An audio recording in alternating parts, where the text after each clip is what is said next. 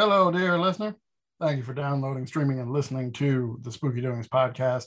My name is Rick Guzman. I'm an improviser from New York. And since I've performed not that long ago, I have to change the intro to the show. And that makes me happy. Um, I am joined today by the lady behind the beeps, the boops, the buttons, and the bobs. She is the Alabama enforcer herself. She's Chelsea Bennington. How are you, Chelsea? Hello. I am I am doing great. I am only on my second cup of coffee, which is pretty rare for me. I'm usually on my third or fourth by the time we're recording. So You're usually bouncing off the fucking walls like a super ball that cannot be stopped. I mean, it may it may hit me halfway through, so Mhm. we'll see. But no, so for that reason, it's been a relaxing morning. You're usually feral, frizzy, and foaming at the mouth Yeah, I. by the time we hit record. that is quite true. but no, I'm doing good. How are you doing? I'm doing good. I'm glad that we got this episode.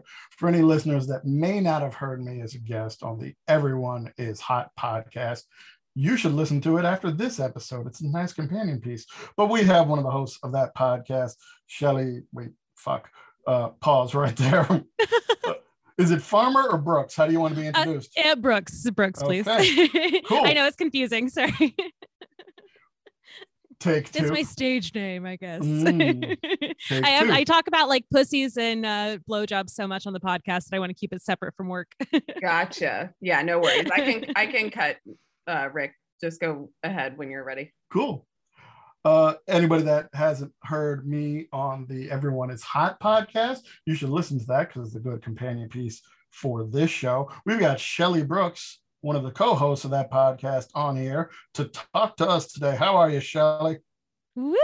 I'm doing great. Uh, I have not had coffee, but I have had a bunch of tea and I also have had a soda. So I think my eyes are going to roll back in my head at some point because I am so amped up. So I'm going to try to stay like not too manic. Yeah, you're you're you're not as as, as uh, feral, fuzzy, frizzy, and and foaming as, as Chelsea is, but you do have a bit of a wild-eyed, bloodshot kind of thing going. I'm not as Which- feral and fuzzy yet, but I might have like an American werewolf in London moment in a oh, second. Oh, wow. So, nice. so be prepared. I'm always prepared for such eventualities. That, that that's the point of being into horror. You're ready for when the shit goes down, and if you're not, Absolutely. you're not paying attention. So on, on the Everyone is Hot podcast, uh, you and our previous guest, Mike Stevens, uh, talk about people that are atypically hot. Mhm. And I was fortunate enough to talk to you about uh, Blacula, who Yes. very fucking hot. And we talked about some other things. so we're going to be a little bit more typical, but to give a backstory about this episode, where we are going to discuss our sexiest vampires. Uh, a list came out online, and Chelsea and my beautiful lady were discussing this via text, and they were very angry. They were very justifiably angry at the suggestions of who the sexy vampires were. And I thought to myself, well, we can make an episode out of this and do it better. And along with Chelsea, there's nobody I'd rather talk about this topic with than Shelley. So thank you for being on the Oh. show with us. Well, thank you. My goodness, I'm so flattered. Ah, flattery works every time. So Chelsea, do you I want to get it. into some of the rage, the blood curdling rage at this list that you saw, and why you were so offended by it? Yes, it was. So I actually just was looking at it again this morning. It came out in October uh, by Vulture, and it was. I'm not going to say the author's name because I don't want to dox her, um, but it's such a bullshit list. I mean, God bless. I don't understand what the theme here was supposed to be. If she was wanting to be funny, if she uh, actually watched a lot of these things, and it's so ridiculous to get angry over this. But the reason I got angry is because one, um, the count from Sesame Street was on that list, and I was like, "You need to settle down," because that's just Too horny. Yeah, that's like you gotta you gotta settle down on that one. Um, but the uh number one and then in the you know top 10 was so many uh, vampires from a show that's a guilty pleasure of mine uh, from Vampire Diaries and the originals and that, you know, CW shows or those two CW shows. And I was like, we have such a robust history of sexy vampires, and this is who you're picking as number one. like, it's just, I got so angry and I sent it to Rick's girlfriend, and she often shares rage with me anyway. and this was something we were able to share rage over. So then we started listing like who we think is sexy uh, to each other. And then that's when Rick said, Hold it. But then I heard about it and I started cackling. I'm like, this this is great. Because you know, to, to to see that that that passion and that fury it's a beautiful thing and it's very entertaining on top of that especially when it's a it's a it's a listicle on vulture that you're just mad at this is how they make their money. They make exactly they got the page clicks you know? I feel very strongly about uh, sexy vampire so uh, it, it, it, it makes sense. So here we are to counter. So uh, shelly what did you think when i reached out to you and said hey Want to talk some more about sexy vampires? Oh, listen, I was thrilled because I will say your episode I think was one of the hardest for me when it came to choosing. So, if anyone hasn't heard phrasing, the podcast, which is pro- probably most people haven't heard the podcast because we don't have that big of a listener base. But uh, so generally, the the format is that we bring on a guest. In this case, it was Rick, um, and they choose their underrated sex symbol in the movie that shows how hot that person is. Rick chose Blacula, and then my co-host Michael and I we choose movies to pair with that and our own crushes from those movies. And man, having Blacula as the sort of like locus of it made it really hard because then we had to choose other vampires, and there are just so many fucking hot vampires that like so many people got like knocked off the list by the by the end of it not to spoil it for people who might listen to rick's episode eventually but uh so we had his choice of blacula and then we talked about um delphine seyrig in daughters of darkness and uh isabella adjani in herzog's nosferatu. Um but yeah we had a hard time carving down the list because i mean vampire movies are just full of hotties left and right. So I was mm-hmm. excited to have another opportunity to to really uh, plug some of my my other faves. So to quote "You shook me all night long" by ACDC, you're back in the ring to take another swing. yes, and thank God for that. Mm-hmm. Or thank Satan. I don't know. Uh, me, I'll be God and Satan. sure. yeah, thank Rick for that. Ultimately, let's be real. All right, so let's get right into the sexy swing of things. Now we're gonna, we're gonna go with ladies first, of course, uh, just because uh, chivalry ain't dead; it's just dormant. uh, but as I said before we started recording, there there there was somebody I had to knock off the list last minute. So if you got an honorable mention of who didn't quite make the cut, whose fangs didn't measure up, uh, now's the time to to go around and throw it out. So let's start with Shelley, who who just didn't uh, fit into the coffin and had to perish in the light of day? Uh, so there were a couple. Uh, well, there were many, but there were there were two that really got down to the wire. Uh, one because it would be a double dip with my own podcast, but Delphine Seyrig in Daughters of Darkness is one of the great lesbian vampires of I think cinema history. She is one. She's one of my favorite actors of all time. I think she she's brilliant. She's a great performer. She's been in a million uh, incredible films. I think she's probably best known to most people for um, Jeanne Dielman, the Chantal Akerman movie.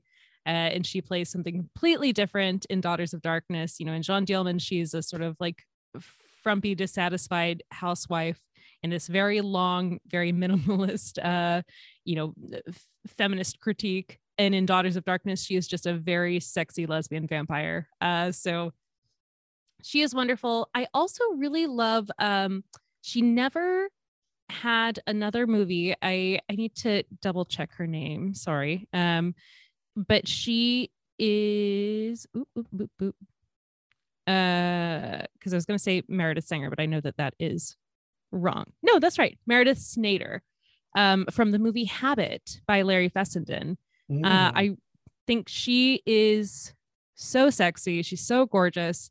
And it's a really interesting, you know, quote unquote vampire movie because it it keeps it kind of ambiguous of whether she is actually a vampire or if we're just getting a very skewed perse- perspective from our like uh, uh alcoholic protagonist.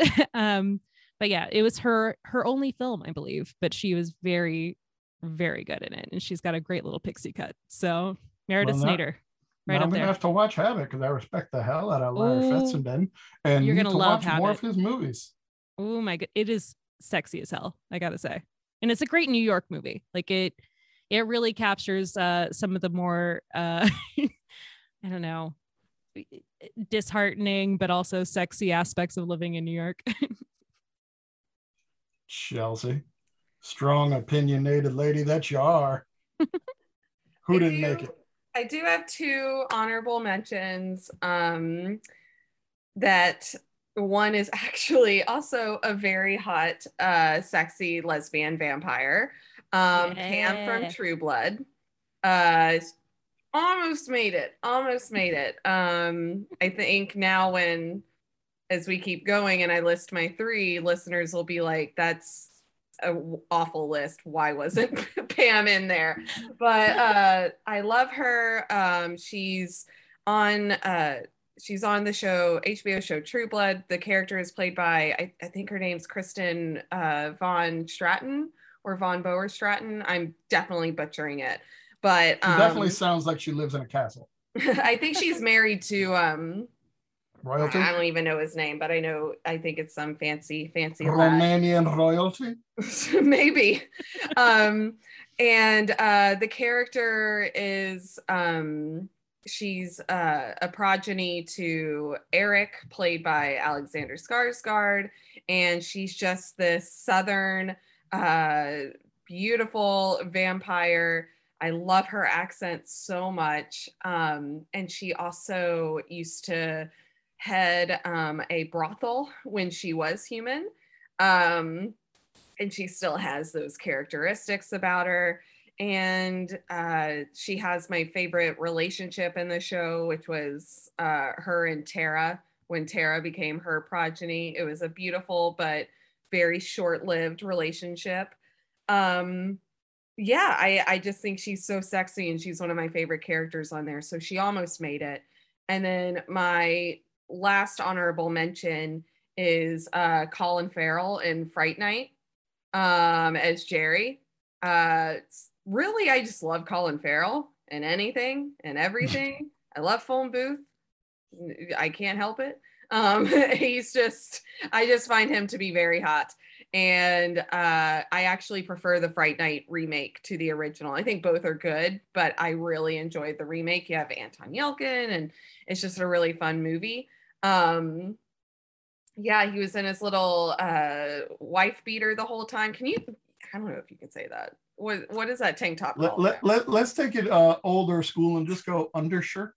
undershirt. I will say I I got very offended recently because a podcast that I listened to and like very much mm-hmm. uh, started calling it a wife eater, which I have been saying for years now, and mm-hmm. I feel like I got scooped because I didn't say it on a podcast.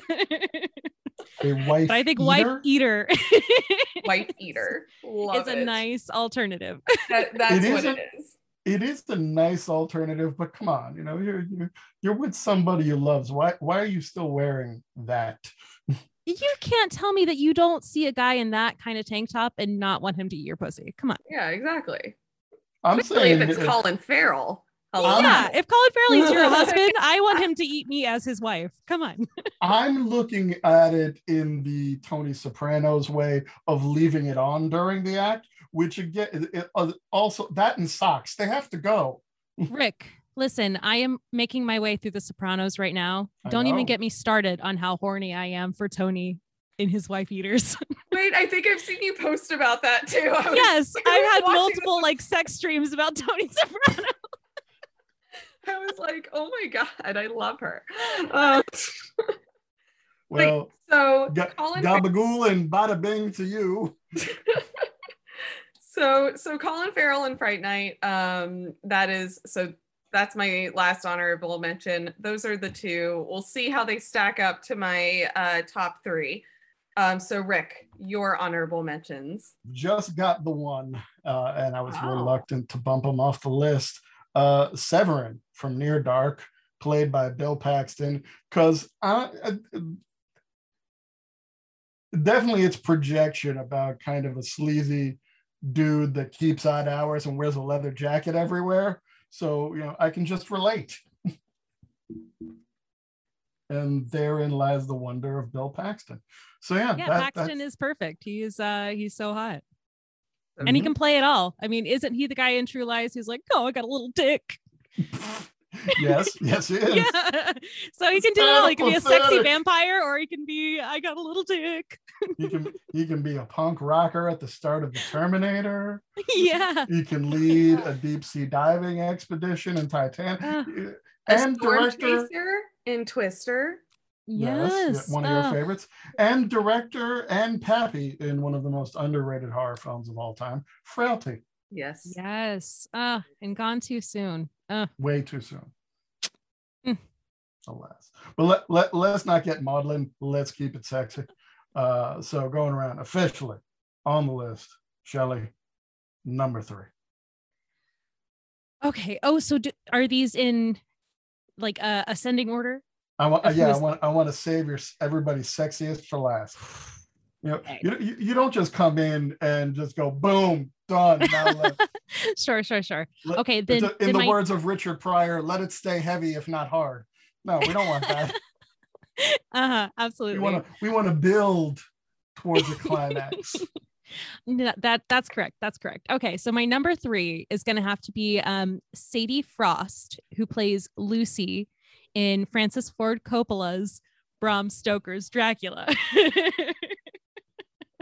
I love her. She is so beautiful. Her performance is so weird and affected. But when she becomes the vampire, that scene where she's like in the crypt, she is so feral and wild and like making the biggest choices. Ugh, I she's she's hot as hell. I'm really into her. Very much so. Also, uh, she was a friendly gal. She had many suitors, uh, big on innuendos, like with mm. Quincy, and wanting to get a feel of that great big knife. Uh, we, we we've all we've all seen it, and then she, in the words of Dr. Van Helsing, became the devil's concubine, and we had to cut out her cut off her head and stab her in the heart, and then she knew peace. I know exactly. That's uh, some great Victorian sort of morality there. They're like, this little tart keeps flirting with everyone. She's gonna become a crazy, horny vampire. She's horny for blood instead of dicks now. Yeah, there's a lot of blood and dicks. if you're doing it right. And uh, we have discussed Bram Stoker's Dracula before, but it's always a wonderful thing to revisit with Chelsea because she has very strong opinions. So, what did you think of Lucy? I know usually you're fixated on her three suitors. You yes. love them very much. You want to ride in a hot air balloon with them. I love those three boys so much. Um, Shelley, I don't know if you know this, but apparently Francis Ford Coppola had Cary Elwes, um, Rich, crap, Richard E. Grant um, and Billy Campbell all do activities together, like horseback riding and all of these things to build the camaraderie. And I want that footage. I want to oh see my god boys hanging out. I loved them so much. Dudes being dudes. Dudes Ugh. being dudes, right? But actually, when it comes to when it comes to Lucy, I was thinking about her as well because her outfit when she's a vampire, holy oh shit. That's the best vampire outfit. It's it's so, so good. good. Also, her her muff, and by that I mean the muff, uh, like the yeah. collar, not. Yes. Uh, not- but you know, who knows? But yeah, her outfit is incredible. Then like the makeup, like with her white face and her white dress, uh, and then like the red in mm-hmm. contrast to it. She she looks so cool. Ugh. She looks amazing. Yeah, I love her. I love that movie just a very sexy lady. And even when she's uh, getting the blood transfusion, uh, as well as being fed upon when Dracula's full dog, um, it, it, it is very orgasmic. She leaves very little to the imagination. and and uh, just, just, oh yeah it's full like bodice ripper stuff and i mm-hmm. love mm-hmm. any actor who does like a goofy voice and she does a great goofy voice she's like oh mina what could it mean what do you think you saw at night Ugh, it's take a swing baby that's always hot mm-hmm. and and and she's she's breathless for a lot of it as if she's just been you know pounding off camera and now okay say your lines such a good one. Love that. Absolutely. So, anybody else? Or are we going to Chelsea? We set our piece on Miss Lucy. Yeah, I think so. I want, I want to try that again a little more Texan. Miss Lucy. oh, you you wonderful flower. You sound just like Billy Campbell. Thank you. um, so my third one it's interesting because I was just uh, trashing the vulture list for having uh, the Vampire Diaries and the originals be so high in the list. And that is a, those are teenage vampire shows. My third one is also from a teenage vampire show, but it's better in my opinion. My third pick is Spike from Buffy. Um, I love that character. For anybody who did watch Buffy, or um, if you didn't, you know that the story is about a, t- a high school teenage girl who uh, was chosen to be the vampire slayer, and um, she slays vampires when she's not in school. Um, it's it was one of my favorite shows, if not my favorite show growing up, and I I still love it despite the problematic tendencies it has today, along with its creator. Um, but Spike was a character introduced in the second season um, who was basically a Billy Idol wannabe, um, British accent, uh, bleached hair, long leather jacket. And what I loved about his character is he was, you know, he came to Sunnydale, the town it's set in to wreak havoc, to kill the Slayer. He's like the big bad. Um, but you find out that he's killed Slayers before, which adds kind of a fun backstory for him that he's he's a vampire who is an actual threat. I loved him when I was younger. I love him now. Um, I think the show unfortunately took a wrong turn with him because one thing that I've noticed in a lot of monster shows and vampire shows and i guess maybe there's no way around it um, or no easy way around it is any really big bad vampire villain starts to become good and i think that's they did that with spike um, before there was a weird you know trigger warning there was a weird attempted assault scene that a lot of people just try to retcon and act like it didn't happen, me included. And then he tries to get his soul after that. So it's a weird turn for his character because I loved him and found him at his sexiest when he was just this big bad vampire who's killed a bunch of slayers and wants to kill uh, Buffy. Um, I thought he had the best lines. Uh, the actor did such a great job, uh, James Marsters, and he still holds a big place in my heart and in other lady parts that um that isn't going anywhere even though he started being written poorly i think it's just such a fun persona for a vampire um the way he was at first and he had his crazy girlfriend drusilla um and they were such a weird one of those really great og psycho couples that just want to wreak absolute havoc and he was a great uh, contrast to Angel, who was a bit of a more stale, brooding, I have a soul and I'm sad about it vampire. You have Spike, and his name is Spike because he, I think he tortured his victims with like uh, railroad spike, uh, spikes or something. So, so that he wasn't. He was an impaler, prone to poking. Hmm. Prone to poking and Poke just didn't work as a name. No, I, yeah. I I've never watched Buffy, but I am familiar with the character, but I don't have a lot to weigh in on. However, uh, Shelley on the, the video of this recording uh, has a grin that's expansive, so I can tell you got strong opinions. I'm just going to throw it to you. No, actually, I mean, I've only seen like a couple of episodes of Buffy. Like, I really, I don't know it that well, but like, I, I guess I know people, and I know like the sort of like general like cultural impact, especially like with women.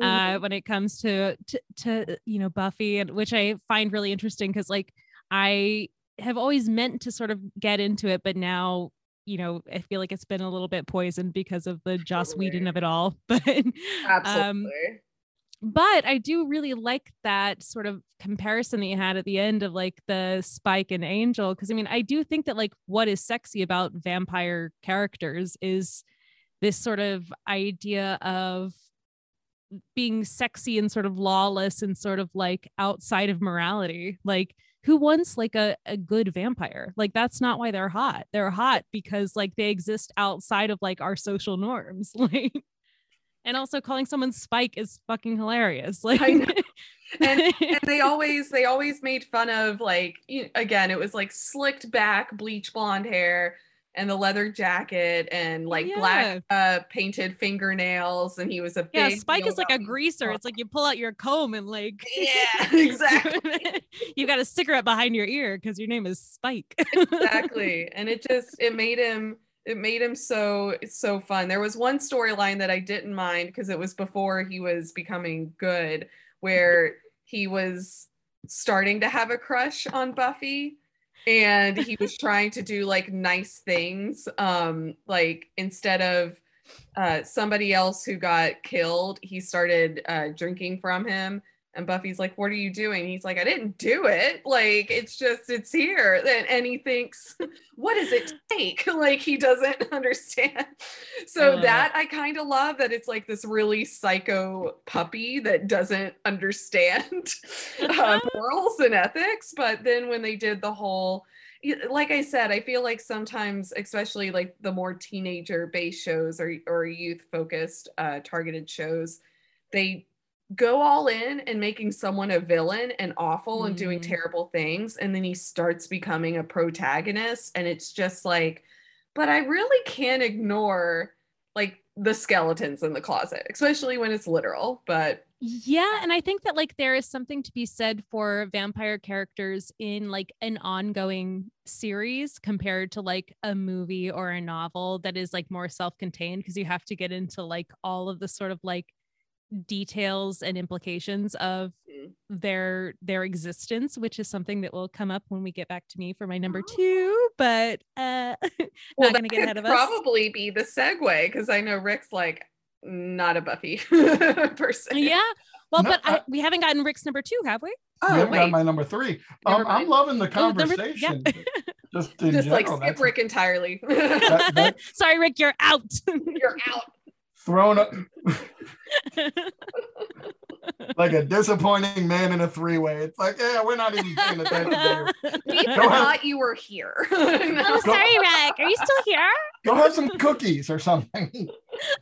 All right, Rick. What is what is your number three? uh, uh, only if you're done. Is it my turn? oh no, that was that was all I had. I. I'm just fucking with you. I'm just happy to be here. My number three, uh, from a very underrated uh, Dracula film that we've touched on previously, uh, Dracula 2000, uh, which I love because of the religious uh, connection to Dracula. If you haven't seen this one, but you went to Catholic school, you're gonna love it. But uh, Dracula, as we know, usually has a lot of broads. He's big. He's big on polygamy. he has his brides and in this film, uh, he has one, Solina, played by the devastatingly gorgeous Jennifer Esposito. Um, that it's like, how, how do you get this beautiful woman and make her even more beautiful? Fangs, make her bitey, and and it just makes it even better throughout for me personally.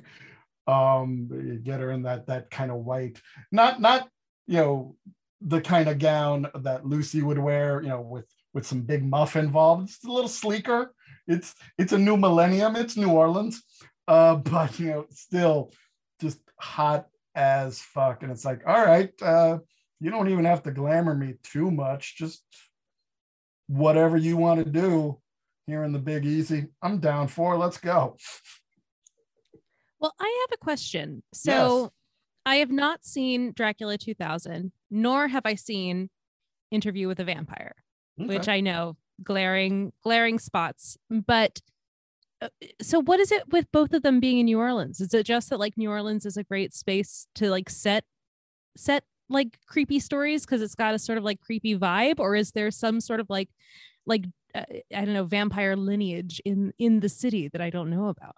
Um, I guess looking at it like a port city, if you have to uh, go oh. back to that, you know, the vampires coming on ships. If they're coming right. to America, uh, it makes perfect sense that that's how they'd get in there.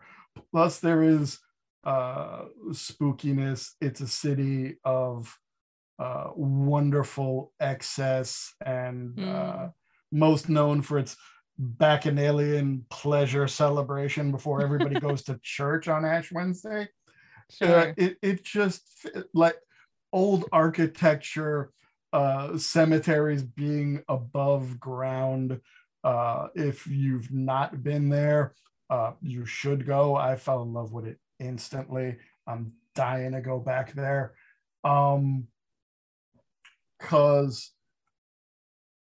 and, and, and, this is where the old uh, generation x liberal sometimes brushes up against younger people although i get where you're coming from uh, where they're against cultural appropriation i think it can be done well like in a city like new orleans or in places like hawaii mm. or even my native queens as a son of immigrants where it's like it, we're, we're, we're not stealing we're not claiming it our own we're not doing anything offensive. It's just you know gumbo yaya which everybody which translates into talk everyone talking at the same time. It's right. all of the flavors coming together and mixing the colors uh, interpret that any way that you want regarding the people of new orleans and mm. and just a beautiful thing where like yeah you can have you know a, a, a werewolf jazz man and it makes perfect sense if you tell the story right in that city mm. um okay, so, so it's not that like necessarily there's some oh sorry i'm about to sneeze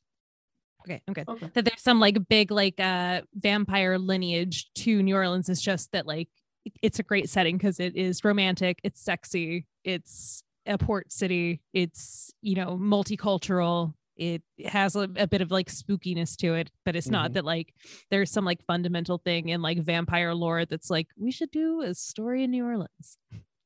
Um let, us uh, also say a, a, a, history of people wearing corsets.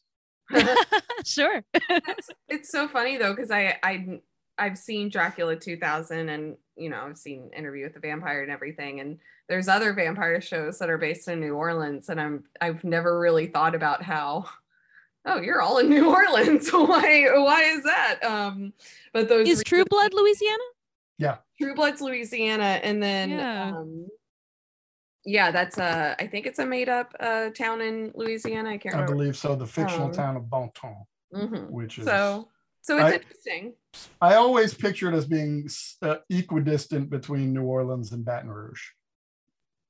Oh like but it. still still swampy uh, and close enough to like you know uh, encounter some some some titties, but also close enough to the capital and some bureaucracy. Yeah, and I wonder if having this sort of like European influence is like a big part of it. Because I mean, I grew up in Georgia, which definitely doesn't have this sort of like romance to have a bunch of vampires around. I don't think. that is true. I I grew up in Alabama and then went to school and moved to Savannah, Georgia. So Savannah is probably the closest you would get to like a romantic uh oh yeah like fire setting. Um but yeah, absolutely. but that's a that's a great pick. Um, I I had a feeling you were gonna pick uh, you were gonna pick from Dracula 2000 uh, because you and I have talked about that movie so many times. Um, I and I'm probably the only person you know that brings up that movie. I think so, and which I love though because I'd seen it before and I would watch it. It was one of those uh, movies that it would come on like sci-fi or whatever uh, when I was younger, and I would just leave it on. Um, it it was a while until I saw like the unedited version. I just always watched the TV one. And it has such a fun cast. And I just love early 2000s horror movies so much. And um, it's a really fun one. And he is sexy. So we gave Shelly a little bit of homework, I think. I oh, yeah, absolutely. All right. Counting down. Numero dos. What you got for us, Shelly? Ooh, okay. So numero dos. Uh, I'm going for TV on this one. I'm going for something pretty uh, contemporary because I'm love it. It's going to bring together. You know, I mentioned that I had a, a long list that was hard to narrow down. I think this one kind of brings together multiple things that I had to cut out because I thought about including the movie What We Do in the Shadows. And I thought about including the movie A Girl Walks Home Alone at Night. Uh, but I think I found a nice middle ground with the TV show, What We Do in the Shadows, and my biggest crush on that show, which is Nandor, played by Kayvan Novak. Uh, because we both get the humor of the movie of What We Do in the Shadows, and also he speaks Farsi in it, uh, which is incredibly hot. Anytime anyone speaks Farsi, I am all hot and bothered. So I think it, yeah, it's got to be Kayvan Novak because he is so funny. He's seems like the I don't know how tall he is, but He's somehow tall. in the show he seems like the tallest man I've ever seen. He is just like a very solid man, long hair, often in a ponytail, speaking Farsi, talking about being a warrior in like the Middle Ages. It's it all really does it for me. And also that there's some like queer tension between him and Guillermo. It he's got it all.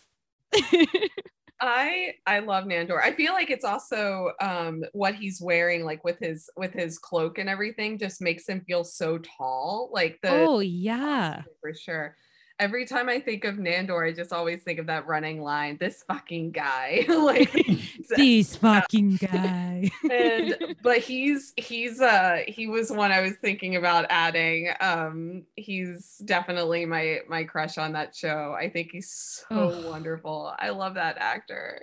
He's so good. I love that like the past season he's had this like romantic longing like I want to settle down. I don't know why I can't find a woman who will want to live with me forever. and I also, so he does a, a thing called, I guess he's done multiple iterations of it, but he had a thing called like Phone Jacker, Kayvan Novak, where he would do prank calls. Uh, and it was like a, a show that he did, and he would do various impressions. And he really got to take advantage of his ability to do impressions this past season in the episode where uh, Nandor took on the personality, or I guess various people took on the shape of Nandor and went into the gym to try to impress the woman who worked there. And he was doing all those impressions and they were so good. So it's like I am split between being very attracted to Kayvan Novak, but also like into Nandor the character. well, who doesn't like to spend time with Nandor the Relentless?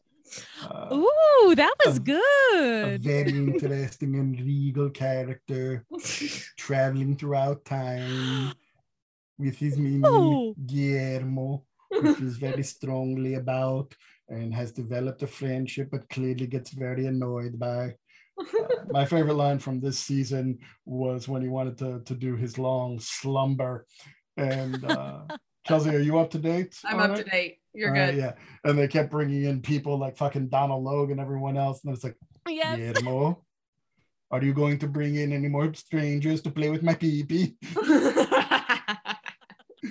Rick, uh, you've got a good Nandor. I'm impressed. you should hear Shelly, baby. Do your Laszlo. Shelly, baby, you ain't seen nothing yet. Oh, it's not so time. Good. It's not time. It's not time for. No, give give us your Laszlo, please. We're building towards something. We're building. All right, all right, that's fine. Okay. But yeah, a, a, great, great choice, Shelly. Uh, I, Thank I, you, and I, I definitely agree. will not do Manatia for you. during during during the pandemic, I did uh, buy many fun masks. One of them is of the Nadja doll. Yeah. Oh, the Nadja doll is one of the best things I've seen on TV in so long. Oh, yes. I love the Nadja doll. I've been trying to, I've been keeping an eye on like Etsy and other stuff to get some type of replica because my mom is obsessed with the Nadja doll. And all I want to do is get her one. And I would say fuck that. And you should have a custom made Chelsea doll. So my second pick is one that um I doubt it's going to overlap. And I'm not sure if either of you have even seen this movie. Um, it's not a good movie by by any means. I do love when you preface that for me, like yes. it's not a good movie, it's, but if you go into the knowing that, it yeah, then you may have a good time. No, I don't know if you'd have a good time with this one because it's it's like it's very much hated, but there's one aspect of it everyone eh, everyone who's seen it loves or at least appreciates about it. And my second pick is Akasha from Queen of the Damned, which was Aaliyah's last movie. Aaliyah played Akasha. Akasha is the hottest vampire I've ever I've ever seen in my life. Um, her outfit, it's like a it's like a metal halter and choker and a beautiful metal uh, crown. And I mean, her skin is pretty much just like glowing. Her eyes are are ugh, they're so beautiful. And there's a scene where she goes to a vampire club and dances to one of um one of the songs. To back it up a little bit for anybody who has not seen Queen of the Damned, it's um, an Anne Rice novel, part of the Lestat story. And in this uh, novel, Lestat becomes a rock star it's a stupid premise regardless so to make it a movie is is still is a little difficult. Um but the movie was made obviously lestat was not played by tom cruise it was by stuart townsend. Um the, the well at that time I, think, I, I refer to as the poor man skeet ulrich. He really is kind of a poor man skeet ulrich actually um, the soundtrack I think was done by one of the guys from Korn, and it's just like a bunch of like it's like early 2000s like alt rock kind of going into you know metal. Um, and so it was a standalone sequel to Interview with a Vampire. And Akasha is the queen that Lestat's music brings back. Uh, she was gone for a long time. She's like the oldest vampire, the most beautiful vampire she's only in it for like less than half an hour. Um, she's not in a lot of the movie, but um, I read an article recently. It was like an oral history of it because I think it's hitting its 20th anniversary. And reading about how Aaliyah prepared for her role, how much she loved it. She was going to perform the end credit song um, before you know she tragically passed away in that uh in that plane accident. Um but she just looks amazing. She's just dangerous seductive. Everything about her in that movie just screams like power blood and sex. Like there's not a good thing about her and that's what a vampire should be. Um so for that reason alone I, I would I would watch her scenes again. I think I would. I don't know if I would watch the entire movie, but I would definitely just skip like to her scenes. Um, I remember my sister had the DVD and we would have it on like quite a bit because my older sister uh, does love this movie. It's a guilty pleasure for her. Um, and I really would only pay, pay attention when Akasha was on screen. So, R.I.P. Aaliyah, you are still loved and remembered, and you were the one of the sexiest vampires ever. I only saw Queen of the Damned once. I thought this is stupid, and I haven't revisited it or thought about it since.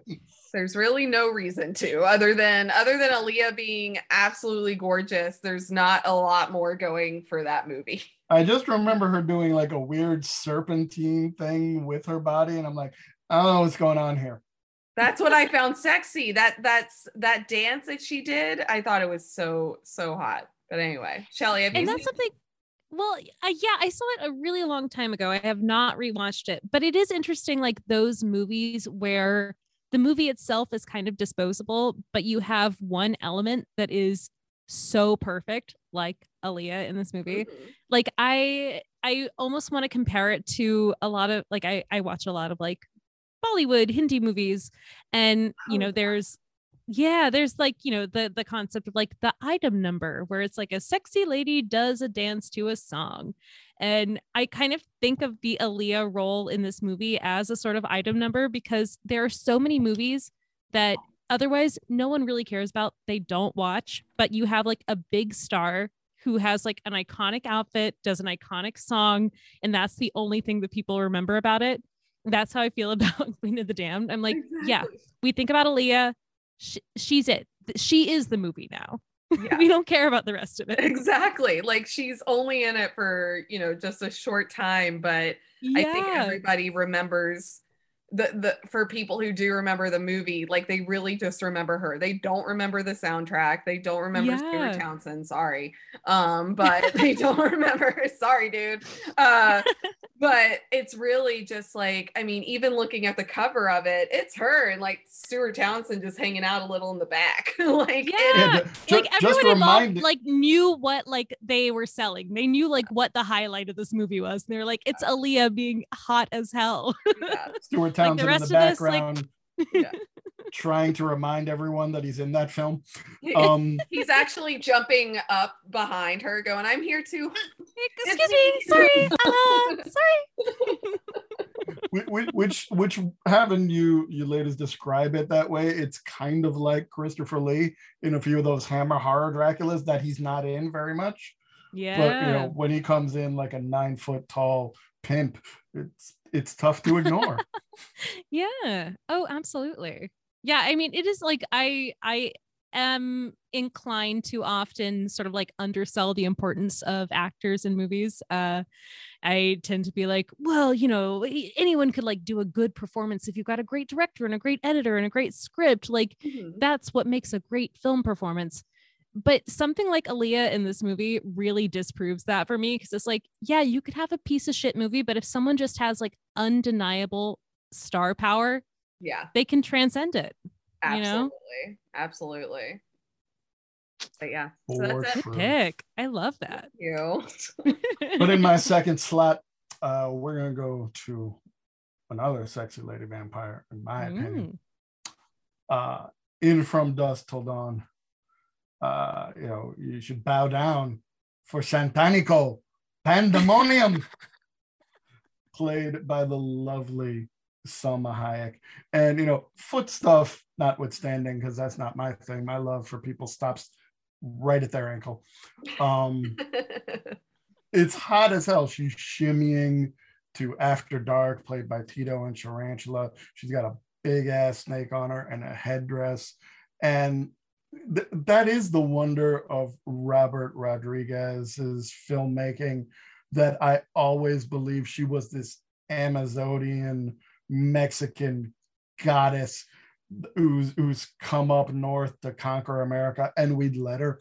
And then uh, one day I was on set with her, and she's so wee and has a lovely smile. It's like I just want to put you in my pocket and you know talk to you about Prince music because on one of Prince's later albums, he wrote a song called Valentina, which is him singing to Salma Hayek's daughter to tell, like, tell your daughter mother she should give me that you that she should give me a call. And in my head, I just like I don't know how old the daughter was at the time this album's coming out, but I'm just picturing Prince jiggling keys at an infant, going, "Hey, hey, I want to fuck your mom." I will say I this is a little off topic. I love Prince as we all do. But I heard a story from Karen Olivo. She did uh, an interview when she won the Tony for West Side Story, the the revival a few years ago. And apparently she went to an after party for the Tonys and Prince had been watching them uh, on TV and then called called someone so that he could like come to the Tony after party and hit on her. And she was like, Oh, I'm here with my fiance. And he was like, Oh, really? Hmm. Too bad. That's okay. he came like specifically to try. He saw that she wanted Tony. He wanted to fuck her, and then was like, "Hmm, okay, well, enjoy your fiance, your boring fiance. I'm Prince." You'll think about this. the fiance is boring, I would say that this lady is boring because you should fuck Prince for the story. I say that having yeah. having done several having been in several situations in my life where it's like, am I gonna do it? Yeah, I'm gonna do it for the story. Uh, like it, that that's that's like similarly speaking, like you know, if you turn down like Elvis or yeah, I think it, even if you're like a die-hard like monogamous person, if yeah. Prince wants to sleep with you, you're like, well, it's Prince. Come on. Yeah. Why not? If if Pam Grier's in front of me and red to go, it's like, well, this is happening. I am interested uh, in Salma Hayek's outfit in Dusk Till Dawn because that's like two years after uh you know Aaliyah and her outfit. So and they look very similar. So like was this a no. trend at the time? Like what's what's going on? No. No no no no they got the headdresses they got the like bikini looking stuff like from dusk that? till dawn came out in 95 and queen of the damned was 2002 oh wait. I'm looking queen of the damned. Oh this is, says 1994 Maybe yeah, it comes up for it comes up for that. Oh, maybe is, the book. Is that when the book came out for Queen? Oh, that would be my guess. Oh, maybe. Because oh, the sorry. film the film maybe came out in 2002. oh, I just googled really quickly and I am very dumb. So oh. ignore that. Cut it. it's all good. Yeah, but but what, what do you ladies think of Santanico Pandemonium? I uh, uh from Dusk Till Dawn is one of those movies where I, I've seen it a couple of times and I and I don't hate it. I don't love it. I think there's so many fun elements. Um, but it's not one that I like, you know, ha- always have a hankering to rewatch. But I think Salma Hayek is definitely uh one of the main highlights of that movie. She looks so good. Her outfit's amazing. Um, and when she turns you know full vampire she looks absolutely disgusting but still maybe a little hot. Like it's mm-hmm. it's weird. It's like well okay this is this is happening now but that's not an all the time look that you're rocking. I can live with like like that changes right no, she is like, oh god, she is so gorgeous in this movie. I I will say it's not my favorite movie in part because I don't want to see Quentin Tarantino act. Like, you know, I no, I like him as a director, but it's like I don't need to see him trying to be an actor. um, but no, but I mean, she is great. I also have like a very specific relationship with uh Salma Hayek because growing up, my parents talked a lot about their hall passes and mm-hmm. she was always my dad's hall pass. And my my mom's was Tommy Lee Jones. And so I was like man straight women and straight men have very different ideas of like who is hot. Um yeah. Oh my god. That's hilarious. Actually Tommy Lee Jones Men in Black what? Tommy Lee Jones. He's pretty fine but my mom was like yeah he's kind of ugly hot. And my dad was like that's Amaya I, yeah, like, I yeah, no one's gonna what, argue with that. I want to know what, eh, like, any particular era or film specifically of Tommy Lee Jones because he can be charismatic and heroic Oh, I think he's absolutely hot. But like yeah. my, I think my mom was really into him in like The Fugitive specifically. Mm. And I, I, think you're going to need to have your mom on your podcast to talk about. listen, Michael and I have talked about this, but it is very funny to me that like my, you know, my straight mom was like, yeah, this old guy who's like pockmarked and like plays a villain, like that's hot. And my dad was like, that. "Yeah, this tiny beautiful woman with huge tits." That's what I like. It is. It is like, too. Oh, like okay. one of these things is not like the other. Like, yeah, exactly. I love that. I also love those conversations were happening around you. It sounds like. Yeah, yeah. they were getting into details, but I mean, my oh god, that movie, uh, Fools Rush In, was on TV a lot when I was a kid, and my dad would always turn it on and be like, that's Salma Hayek. Mm, mm, mm. That's amazing. I love that. That was uh, when I was a kid, and then as an adult, when I, you know, spend time with them, we'll watch Audra McDonald concerts, and my dad will go, "Ooh, that's a real woman." he's not wrong. he's not wrong. You know, he's got taste. The man has taste. Real woman. I love that. Ads always need to make it weird. You gotta uh, love dads. amazing. Holy shit. That's a real woman. Well, now I miss mine. But anyway. anyway. bringing it on home, ladies. Yes. Bring it on home. Okay. All right. My first place, sexy vampire. This one is I I will say it's a, a little obscure, but mm. I love the director Guy Maddin. He's one of my favorite directors. Um, the great Canadian uh, filmmaker. Uh, but he did a film called Dracula Pages from a Virgin's Diary in 2002, which is a filmed performance of the uh, Royal Winnipeg Ballet. But in his typical style, he tends to shoot his movies like they are silent films. So he uses silent film techniques. He uses, you know, actual like film grain rather than shooting on digital. Mm-hmm. Um, so he took this Dracula ballet that the Winnipeg Ballet did, and he turned it into this like incredible crazy like silent film with like a score. I assume it's the same score that they used in the performance but it's like a bunch of music by mahler like rearranged. Um and yeah he used the the ballet corps of the winnipeg ballet did this dracula uh you know silent film. It looks incredible. It's so fucking sexy. And the dancer who plays Dracula, it I I get there are different ways that he's listed online. I think it would be Wei-Qiang Zhang.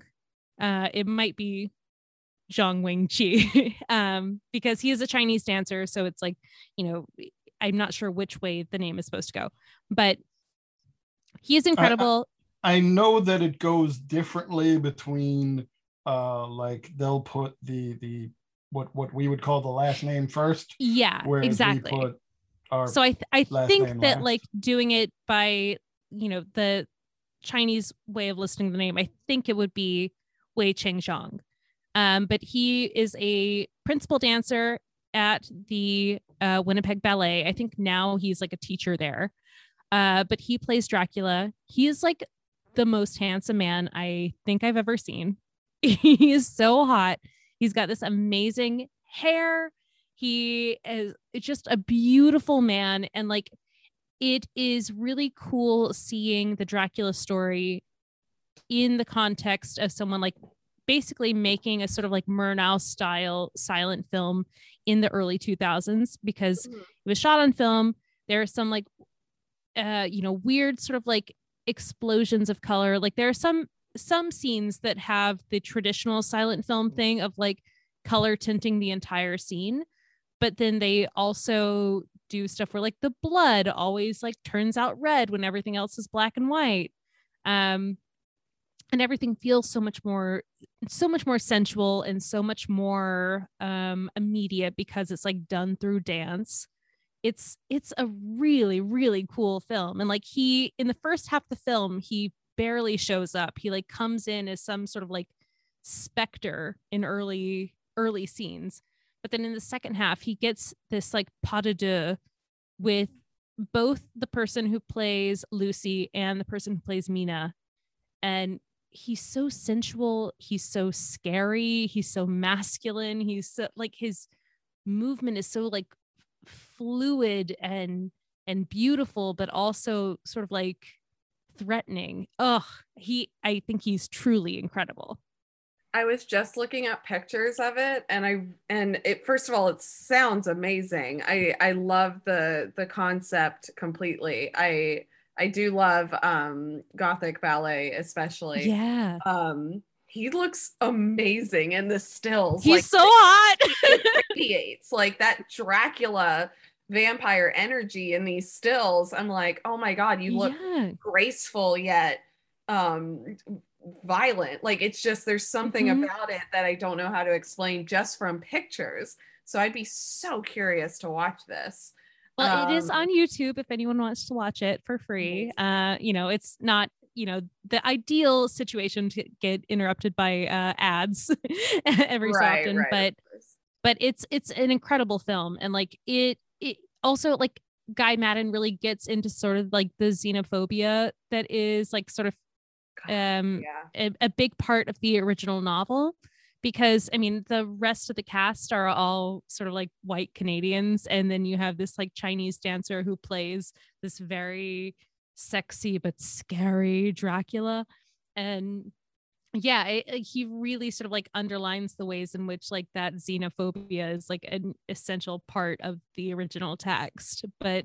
man he he's so hot like and, and like it, i think oftentimes like you see you know male ballet dancers like i think are so sort of like very masculine in in the roles that they're expected to play and he is super masculine but he also has this sort of like grace and tenderness that makes this this part that he's dancing like both both scary but also like so seductive and like so you can understand why these women like are consistently drawn to him you know mm-hmm.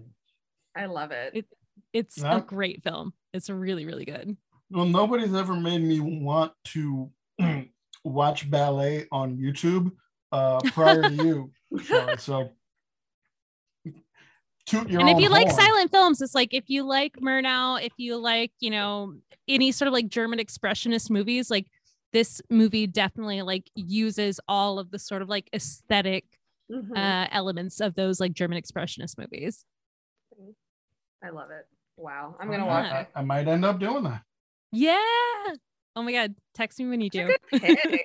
deep, deep cut. I love it. Ugh, just the horniest, horniest movie. yes, love that. wow. Rick's like, gonna watch that now. Um, so my last pick overlaps with someone in the room, in the mm-hmm. virtual Zoom room, not in my room. Um, uh, it is actually Severen from Near Dark. Nice. So Rick's honorable mention um, is actually my number one. Um, See, he made it into the show officially anyway. Bravo. Bravo, Bill, Bill Paxton. Paxton. Give it up for Bill Paxton. Um, Yes, I love Near Dark. It's one of my favorite vampire movies of all time. Um, I I rewatched it a few months ago because it was on Shudder for a little bit. So I rewatched it and it's just this amazing western horror uh you know directed by Kathryn Bigelow and you know I love when it's a woman directing uh directing horror especially such violent masculine air quotes uh, uh, horror. Um, it's always wonderful to see that other um, that other lens. And yeah, I mean, he's just again leather jacket. He's got that biker look about him, but he just radiates sex like he just does. Uh, even when he's all bloody and mangled and uh all of the different stages of Bill Paxton of Severen in this movie, I still just find him so alluring, not even charming. Like I don't even think he's that charming, but there's something about him that's really seductive. And it is could it- be just knowing that he's a vampire. Um, because that is something that we're that humans naturally become drawn to is that vampire mythology. And the way he shimmies to the cramps? He shimmies. Yes, he does shimmy quite a bit. And I just it's just every act he does is so violent. One of one of my favorite scenes where I find him being just so like taunting and just horrifying is in the diner when he's like walking on the bar um, and like breaking everything and then slashes the dude's neck with the with uh what do you call the that spurs? thing? What? Spurs. Um, uh when he yeah when he slashes the guy's neck with it i'm just like damn every time. It's just so good. Uh so yeah he is uh he is my number one. I just think that's bill paxton's hottest role though i would say he's hot in everything. Um and it's just such a good movie and such a great uh uh portrayal of vampires Love it. Yeah, yeah. I love that it, so much. it, it is a wonderful thing. And like I said, you got the cramps. He keeps out hours. He's just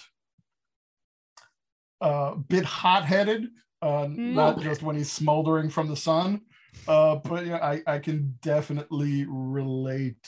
Uh, it certainly ties into to your podcast, Shelley, in that he's got that atypical hot. There's there's there's a you know th- there are some people that you know that you like your pretty vampires and what have you.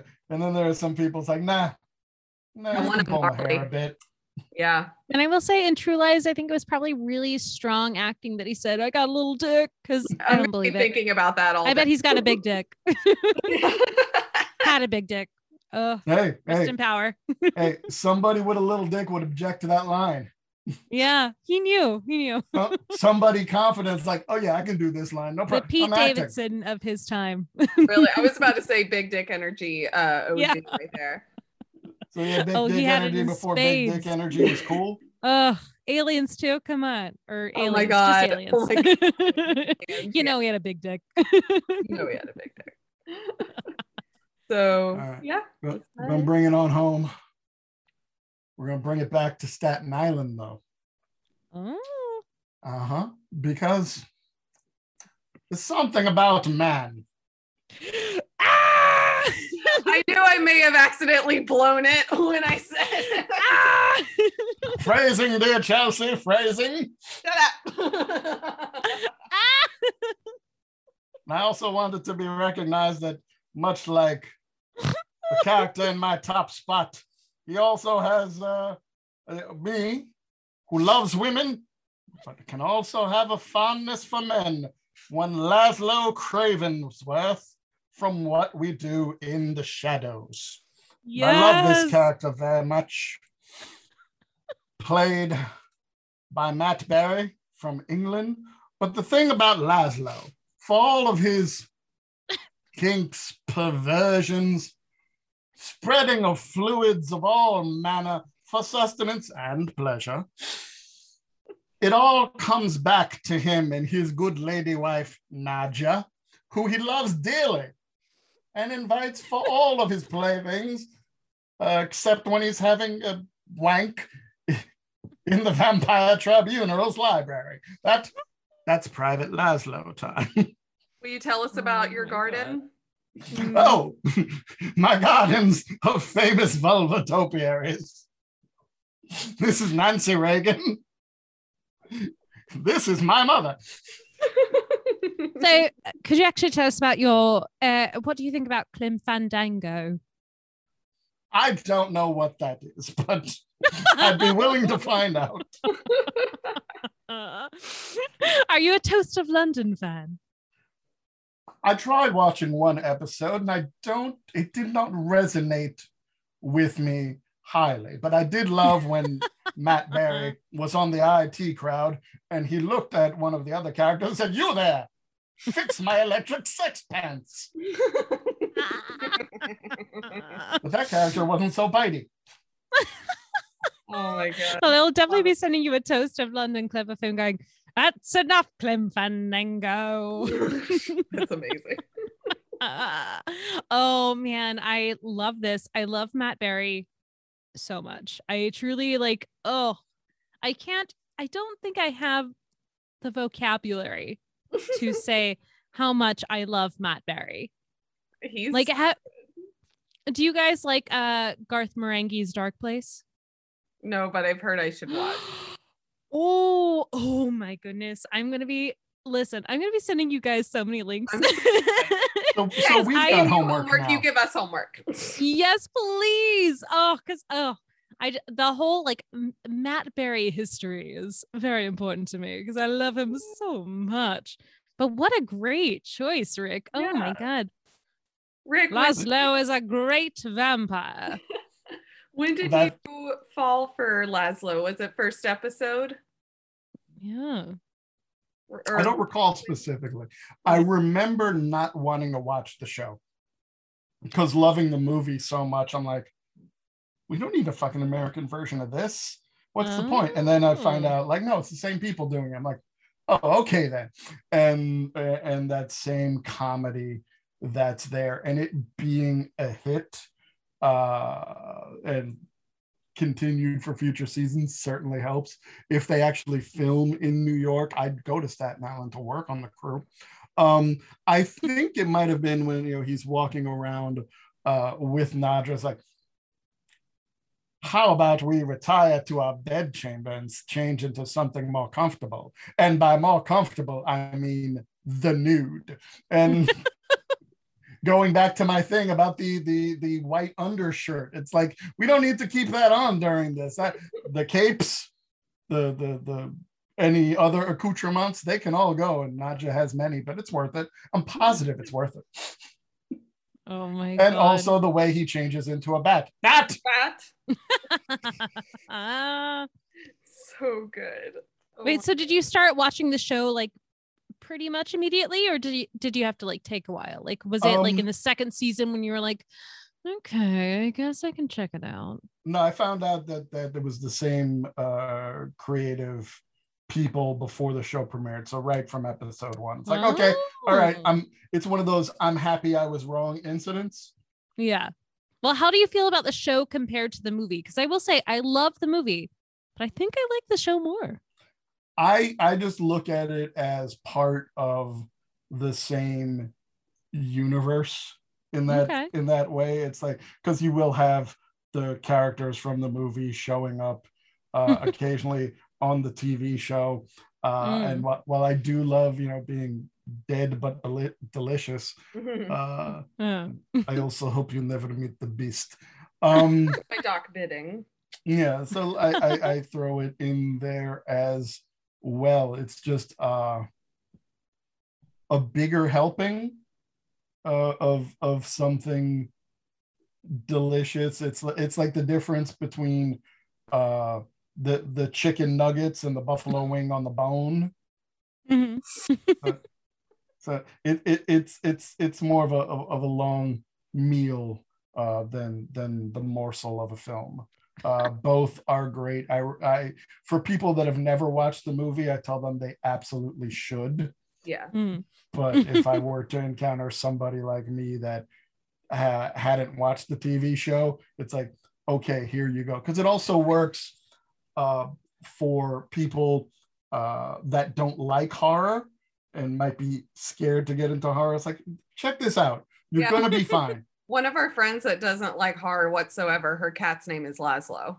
Like she ah, loves that's so cute. And I think it's so interesting, like Shelley, what you said about liking the show more. Cause I've actually, if, if I had to pick, I I have gotten to the point where I am I, I do like the show more one of my mm-hmm. friends mm-hmm. i introduced them to what we do in the shadows the show first because they really mm-hmm. watch show and i was like well i mean there's some stuff like from a couple of episodes that you'd appreciate more if you've seen the movie but you really don't need to have seen it yeah it's like it's its own thing it's its own thing and we marathoned like the entire first season they loved it so much and then a couple of months later i showed them the movie they barely laughed like they what? were I get it. I appreciate like what it is, but I think they were so used to uh the TV show that some of the more subtle jokes in the movie I don't want to say they didn't get them because they did. Yeah. They were like, this is funny, but it's not making me like lose control like the show does. So I thought it was wow. interesting backwards introduction. Yeah they were like, yeah, this is good. I, I like it was really creative, but I really love the show. so Oh my god. Did they even laugh at swearwolves? They they did the werewolves were was was their favorite part because they were like yeah. the werewolves on the show significantly funnier now that I know like this, yeah. you know, or like that and you know, a couple of other things like towards the end. Um like when the guy's just going around town, I'm Twilight, and yeah. just yelling. um, but, oh wow, that's so interesting. Yeah. Yeah. Huh. I know. It's weird. Good to know. Huh. But but good picks all around. Good lord. Yeah. a hot episode. Yeah, very hot. Mm-hmm. I'm gonna go watch some ballet. I'm not wearing any pants right now. It's gonna be great. oh, listen, you guys are gonna have to message me as soon as you have watched the ballet because oh, I really want to hear what you think. I I cannot wait. Oh my god! We decided that's a weekend plan. So it's it's horny as hell. I gotta say. but I, I'm I might wait for the sun to set and light a couple candles. And... Yeah. Yeah, exactly. Like get, get in a bath and put it up on the counter, your computer. nope, nope, nope. I'm I'm a clumsy man. I'm that's that's just the way Rick gets electrocuted. I'm not gonna oh, lie. No. Be a hilarious way to go. Is it from watching the Dracula ballet Would love to see that in the newspaper. Unfortunately, he got too horny for some ballet dancing Draculas. Tra- traumatized EMTs took a 45 year old man butt naked out of a bathtub with an erection pointing true north. Yes. But he appreciated the fine arts like ballet. he died as he lived. Getting horny for spooky things. Yes. I, I, was I was about to say wet and naked and weirding people out. That's accurate. oh man. Such oh my gosh. Well, guys, this was so fun. Oh my god, thank you for having me. This was a great time. I'm I'm glad you were on it. About ha- halfway through this episode, I'm like, we got to have Shelley on for any other sexy topics. yes, please. oh, I love it. That'd be so fun. so our doors and other things are open for you anytime you just want to jump in there. Listen, I've already got a list of like sexy zombies, so like don't worry about it. or sexy cannibalism. I hadn't thought about that, but sure. We'll, we'll, we'll talk about that and hunky boys and things of that nature. Yeah. Chelsea, how, how do you feel about hunky boys? I do not care for hunky boys. Or do I? Mm-hmm. Mm. uh oh. All right. So, Shelley, where can people find you if they want to find you on the social uh, medias uh, and any other plugs you want to give? Yeah. So, you guys can find me at uh at oh look, it's Shelley Brooks, S H E L L E Y. Oh, look, it's Shelley Brooks on Instagram. Uh, I don't do any other social media, but if you want to follow my podcast, more importantly, you could uh, go to Everyone is Hot Pod uh, on Instagram or Twitter. And that's everyone, one as a numeral one, not O and E. Everyone is Hot Pod. Um, yeah, and please listen, give us a good review. Uh, you know, if if you give us bad review, don't don't bother. Fuck off. Yeah. but if you give us a good review, it's fun. You've got funny, sexy people on the episodes. Uh, yeah, we have some those, fun people. For we those have... that partake, there's a cocktail uh, that accompanies every episode. Yeah, we've got a uh, a, a great friend uh, called Dr. Drinkenstein who does cocktails for our episodes. Um, but you might want to look up his friend who is at uh, Lorenzo Does Stuff on on Instagram. Um, it's just just his friend. It's not him. It's not mm-hmm. that he's playing a character. It's just his friend. Um, but yeah, uh, and if you leave a, a, a review on uh, Apple Podcasts saying uh, who your uh, unusual uh, crush is in movies, we might read it on the podcast. So, you know, let us know. It's just that simple. And I feel like Chelsea should be on that podcast to talk about Hell her, yeah. her weird but extremely passionate and valid opinions. Yes. yes. Oh my God. Because yes. upon hearing many, I'll go, wait, what? And then by the time she's done explaining, I'm like, yeah, that makes sense. I mean, Chelsea knows she's going to be getting an email. well, I fell in love with uh, the podcast um, when Ray Liotta was discussed. That mm. was That was a oh my god for me. That's when I think I I told Michael that I was like, this is the best. Oh yeah. And we did like a little switcheroo in that podcast episode where we're like, we're gonna talk about Ray Liotta, but also Whoopi Goldberg was in the movie. So I was like, awesome. screw Liotta. Let's get out of here. Whoopi. just just kicking guys to the side of your three ways. Listen, they are both sexy, sexy people, but listen, I am a Whoopi stan through and through. So it. it it gives the old uh, Eddie Cantor song "Making Whoopi" whole new meaning. Yeah, another bride, another June, another watching Whoopi in a movie with Ray Liotta. Love. Chelsea, where can people find you if they want to find you? Um, they can find me on Instagram and on Twitter. Just, you know, type Chelsea Bennington and you'll see me. Um, mostly just posting about my cat. And also, yeah, and as mentioned earlier, I uh, work with the George A. Romero Foundation, um, specifically with marketing, and I highly recommend checking them out. Um, it's a really cool foundation that's honoring his work and helping those future filmmakers who who want to do some gnarly stuff as well. Hell yeah. And, and we got love for them. And, and, and maybe maybe we'll bring Shelley back to talk about sexy zombies, tie it all in. It'll work. I love that. I'd be so excited. I, I I think Shelley just finished. Anyway. Um you can check out Spooky Doings on Instagram, follow Spooky Doings Improv on Facebook. Uh, I've been reaching out to other venues around the New York area, so hopefully we've got some shows on the horizon. You'll be able to get all the up to date information there. And you can follow me at Rick Guzman718 on Twitter uh, for more horror opinions and things of that ilk and whatever records I'm listening to at the moment. Um, but yeah, Shelley, uh, thank you for making this a, a memorable show.